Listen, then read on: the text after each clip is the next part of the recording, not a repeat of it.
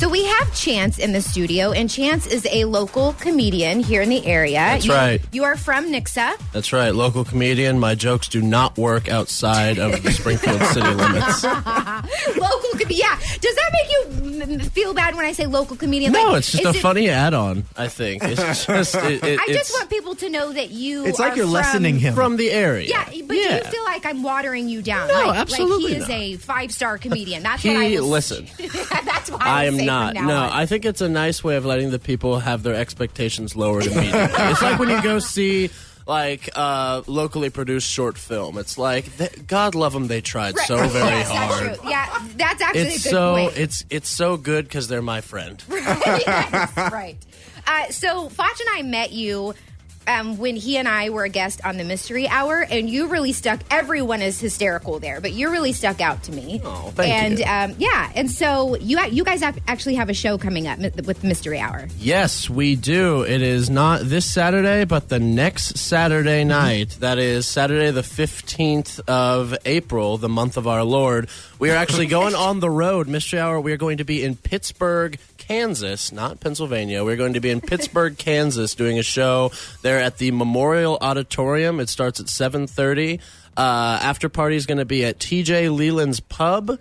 Uh, it's going to be a good time. We're all going over there, everyone from the show. And if you're from Springfield and you're heading up that way or thinking about it, you can get a discounted hotel room uh, if you book it through the Lamplighter Inn and Suites in Pittsburgh. Just mention you're here for Mystery Hour and you'll get a discounted rate on your room. So That's nice. form a caravan and come watch us play in the second biggest Pittsburgh in the world, I've been told.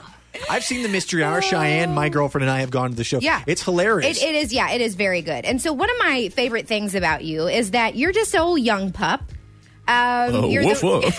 you're- Sorry. I know. So you're very young, but you have the heart and personality of a 75 year old. So we That's like right. to we like to call you the millennial that hates millennials because you mm-hmm. technically are a millennial, Right. Mm-hmm. but you don't behave like one. Well, thank So you. so so give us give us uh, this this week's installment. So my take for today is actually I'm uh, I'm a little bit coming to the defense of the millennials uh, Uh-oh. in a Turn way. his mic off. I'm switching it over. No, I'm switching it. I'm switching gears a little bit just because I'd like to say on record. Listen, social media is for the youth. okay.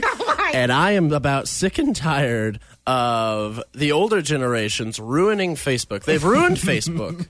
They've ruined Facebook. Facebook, uh, millennials, we always talk about our safe spaces. That used to, there's no greater safe space violation than what has happened on Facebook comment sections. Right.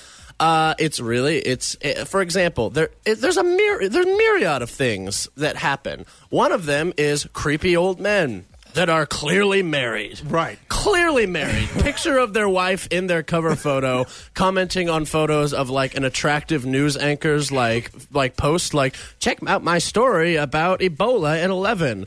Hello there, Sarah.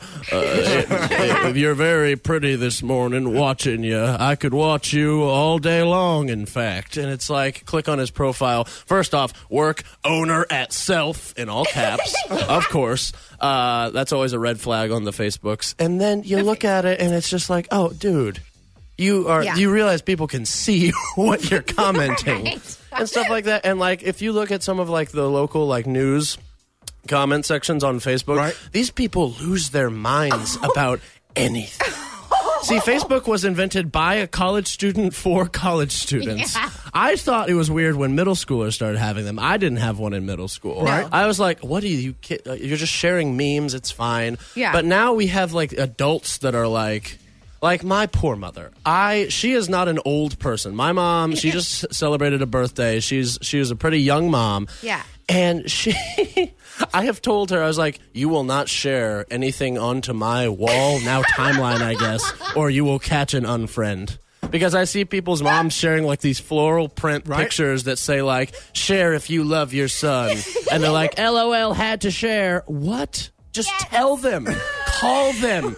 Hug them close in person. You are going to be one of these older people one of these Yes. days who don't know the quote rules of Facebook. But I know them now. Right. Is the thing. Listen, my grandmother communicates only in all caps on Facebook. Exactly. And does she use too many periods and an ellipses? Absolutely.